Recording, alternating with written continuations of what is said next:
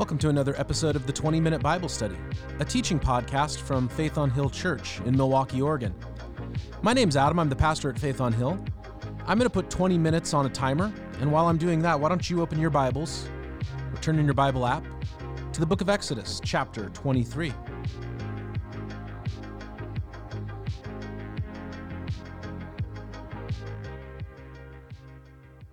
Three times a year, you are to celebrate a festival to me. Exodus chapter 23, verse 14. Verse 15 says, Celebrate the festival of the unleavened bread. For seven days eat bread made without yeast, as I commanded you. Do this at the appointed time in the month of Aviv, for that in that month you came out of Egypt. No one is to appear before me empty handed. Celebrate the festival of harvest with the first fruits of your, uh, the crops you sow in your field. Celebrate the festival of ingathering at the end of the year when you gather your crops from the field. So the festival of harvest, um, you know, I, I, I lived in the Napa Valley for many years, and uh, you know there are different varieties of of wine. They'll sometimes say early harvest and they'll sometimes say late harvest, and there, there's a difference. But the idea here was that the early harvest was the first thing you harvest. You go out your first day of harvesting your your your grain, your wheat, whatever it was. The first day of harvesting, you take the first thing you harvest and you take that as an offering of worship and thanks before the Lord God for his provision for you. And then he says, when you have harvested everything, you are done harvesting for the year, then you are to, at the festival of ingathering, bring an offering there. Verse 17 Three times a year, all the men are to appear before the sovereign Lord. Do not offer the blood of a sacrifice to me along with anything containing yeast. The fat of my festival offerings must not be kept until morning. Bring the best of your first fruits of your soil to the house of the Lord your God. Do not cook a young goat in its mother's milk. All right. So, three feasts they were supposed to celebrate, three festivals. The first was Passover, the feast of unleavened bread. They were to remember their deliverance from slavery in Egypt.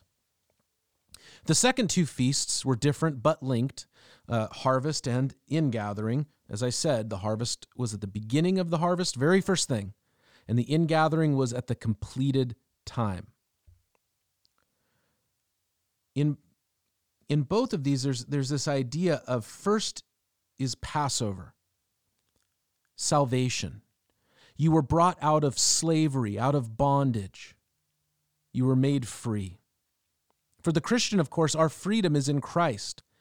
That at the time of Passover was when Jesus went to the cross.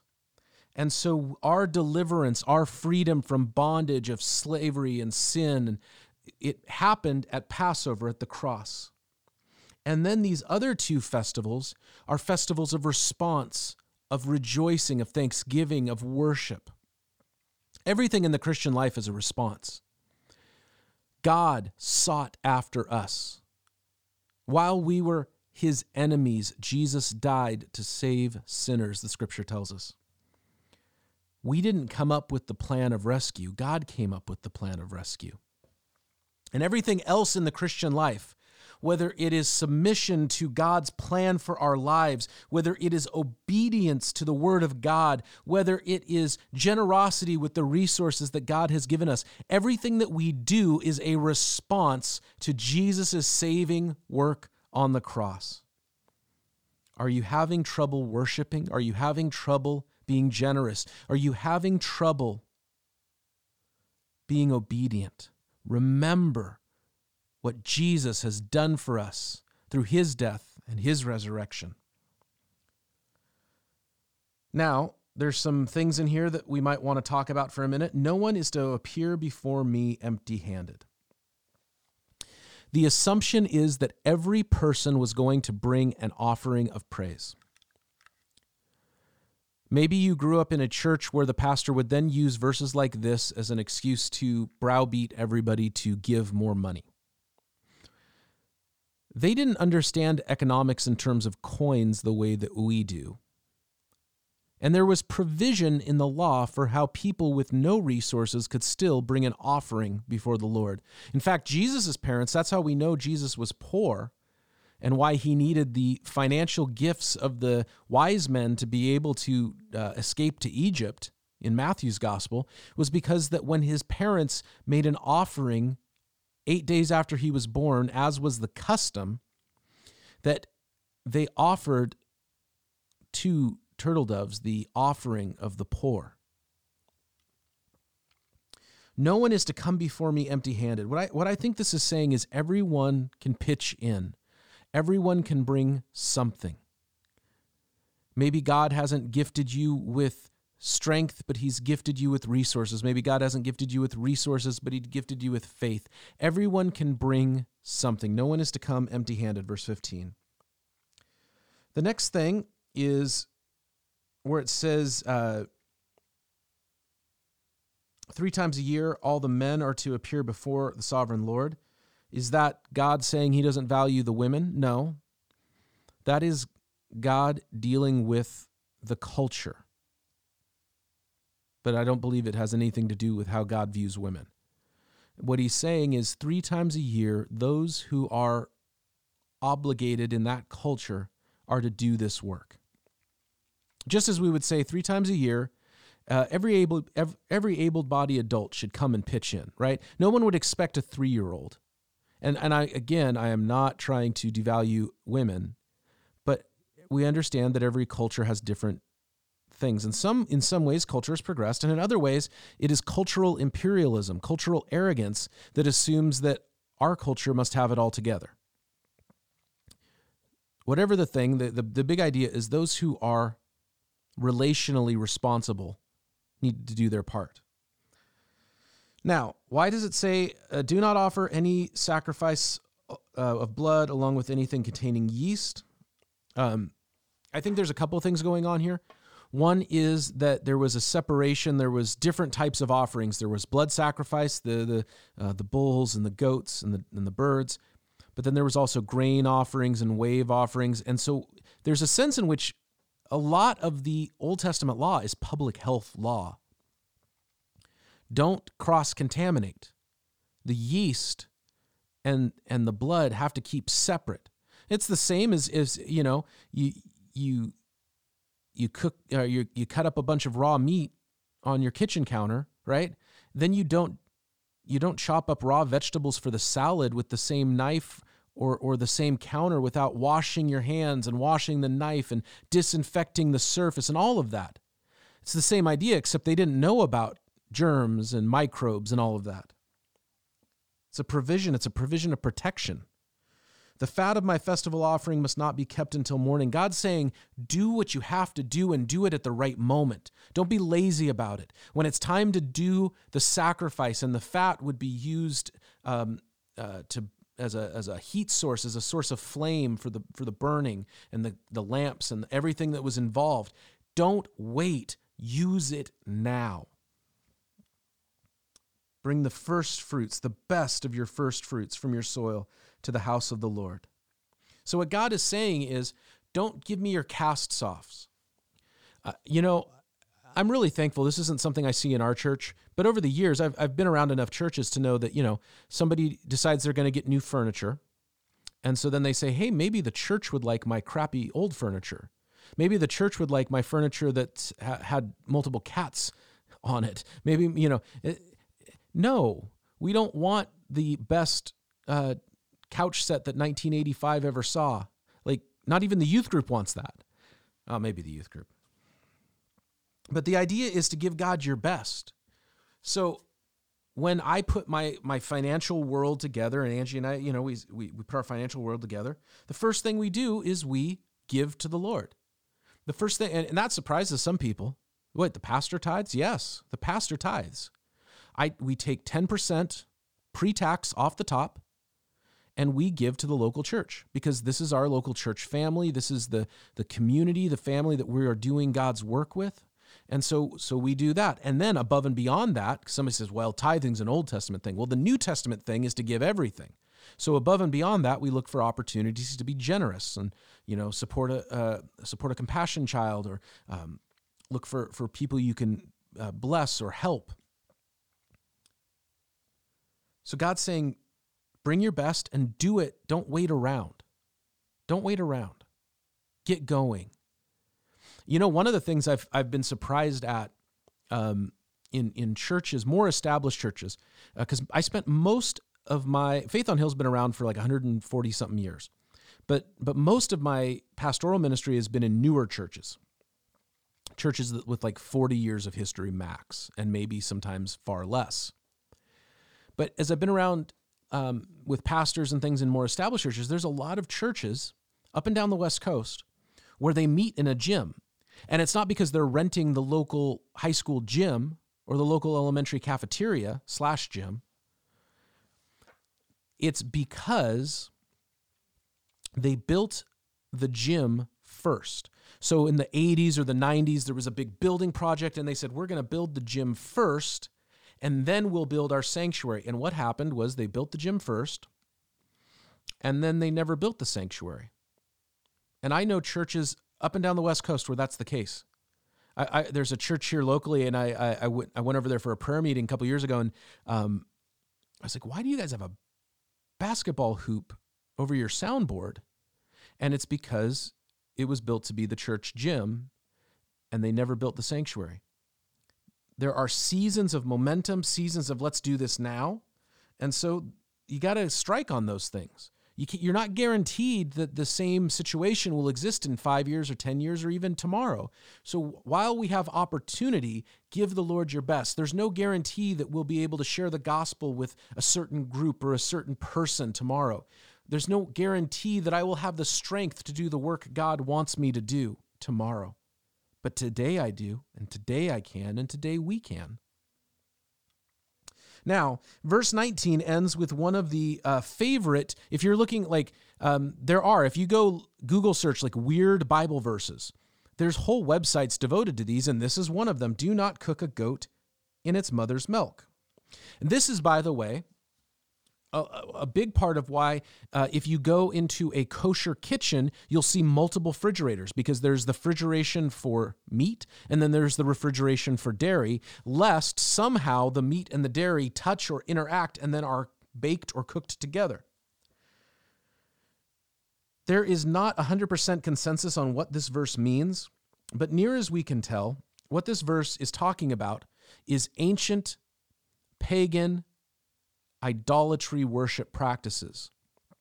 Um, that there was ancient practices of idol worship that involved boiling a young goat in its mother's milk, either alive or dead. We again are not 100% clear. There is not 100% consensus. But the basic premise is that um, that there, this was idolatrous, and so mixing the blood with the yeast cooking the goat in its mother's milk, that God was saying, How you worship me is not a copy of how the world worships. Uh, idol worship was rampant and prevalent in not just in Egypt, but in the land where the Israelites were going, the promised land. And he's saying, You're not to do that. How a Christian puts their world together should be different than how the rest of the world puts our world together. How we handle our finances should be different. How we handle our, our schedule. Think about it. The rest of the world has ordered their schedule, their weekly, Sunday through Saturday life in a way that suits them, but not in the way that is geared to accomplishing what God wants from us. So it's no wonder that you put your whole week together and you go boom, boom, boom, boom, boom, boom, and then by Sunday you have nothing left. Now, I do not believe that Christians can only worship on Sunday. I don't believe that. If a church meets, uh, we have a church that's uh, using the fellowship hall on Sunday nights because uh, they were renting from uh, from Putnam, they were meeting at, at Rex Putnam High School, and they can't right now with COVID, and so they're they're using our fellowship hall on Sunday nights, and we're happy to let them use it and and, and praise God that churches can work together. But whether you're meeting on Sunday nights or Sunday morning, doesn't matter. If, everybody said, Adam, we we we kind of checked in, and everybody in the church thinks that actually uh, Tuesday night or Tuesday afternoon, Tuesday afternoon at 2 p.m. would be the best time for everybody to get together for church. We'd probably have church at Tuesday afternoon at 2 p.m. Now it's not. But the point is that one day is not better than the other. But let's be honest most people can go to church on Sunday. Most people can go to church on Sunday. It's, it is still the easiest time to meet. So if I'm putting my week together and I and I organize my week and really how I organize my week isn't through Sunday through Saturday it's Monday through Sunday and Monday through Saturday everything is set how I want it and then whatever is left I give to God then it's not surprising that church attendance continues to decline among believers because we're not giving God our first fruits. It's not surprising that um, churches are, are having to learn to do more with less financially because people give less. Now, I understand there's other things involved, sure. Do I think that a Christian, if, if, if you have massive amounts of debt, would God be okay with me paying my debt off and then tithing? You talk to me about that. I mean, I would rather, instead of just giving a blanket statement, I'd rather somebody email me, adam at faithonhill.com. A lot of you who, who listen are Facebook friends with me, at Adam Dolhanick. That's my social media. Uh, you know, let's actually have a conversation. Let's do a Zoom call. But, but yeah, get yourself healthy, sure. That's not the point. The point is how we organize our world. Like I think somebody who organizes their world and hey, I've got I've got fifty thousand dollars in debt uh, it's not it's not good debt. Like it's not like a home loan, right? But I've got all this debt. I'm going to organize my whole world to get myself out of debt so that I will be in a position to be generous and give to others and give to the Lord. Fine, totally cool with that. That's what we're talking about is positioning our lives Sunday through Saturday from from our energy and our strength to our resources. How do I organize my life in a way that makes sense to what God has called me to do?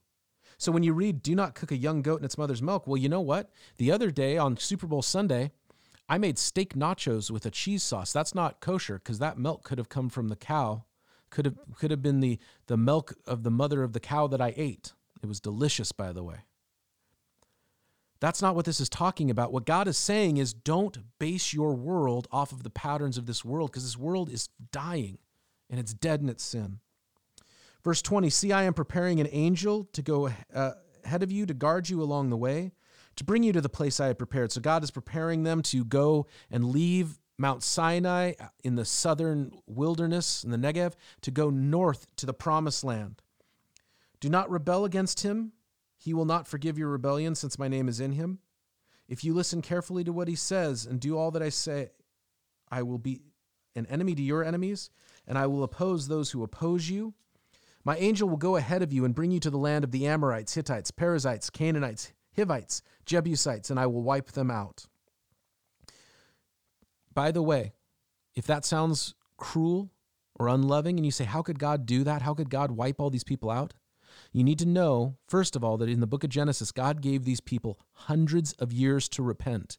You need to know that the reason that God, and, and we'll see this in a minute here in verse 24, why God is so opposed to their practices is because they would they would have idols. And if you're watching on the video feed you can see my hands outstretched. But basically if you're if you're just listening take your hands put them in front of you so you can see them and then turn them over palm up as if you were holding something in your hands. Now imagine that there's a stone idol and that that stone idol has carved hands like that and then they would put a fire under that stone hands and they would heat the stone. And then when the stone was scalding hot, they would place a baby, a human baby, in the hands of that idol and it would burn to death. And that's not the only evil of those people, but that is an example of the horrendous wickedness that was prevalent among those people. So I trust that God is loving, and I trust that God is completely just. And if a just and loving God pronounces judgment on people and gives them hundreds of years to repent, then I trust that his ways are good. Verse 24 Do not bow down before their gods or worship them or follow their practices. You must demolish them, break their sacred stones to pieces. Worship Yahweh, your God, and his blessing will be on your food and water. I will take away sickness from among you, and none will be miscarried uh, or barren in your land, and I will give a full lifespan. Now, we've talked about this before. If you followed God's laws, if you honored God's word, so many things that were prevalent in the ancient world in terms of sickness and illness, in, in terms of um, uh, sanitation, and all of these things that lead to death and disease, and even things as such as a miscarriage,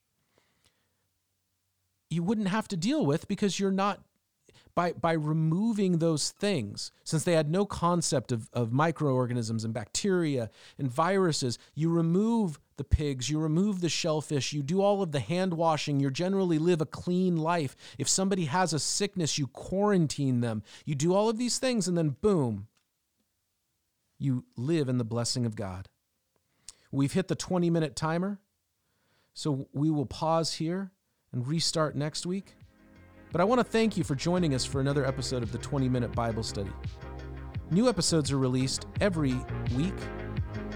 Video version at our Facebook page, audio version Apple Podca- Apple Podcasts and Spotify. You just have to search Faith on Hill in the search bar. We gather every Sunday morning at 10:30 a.m. in person and online for a Bible study currently in the book of Daniel. My name's Adam. You can email me, adam at faithonhill.com. I want to thank you for joining us for another episode of the 20 Minute Bible Study.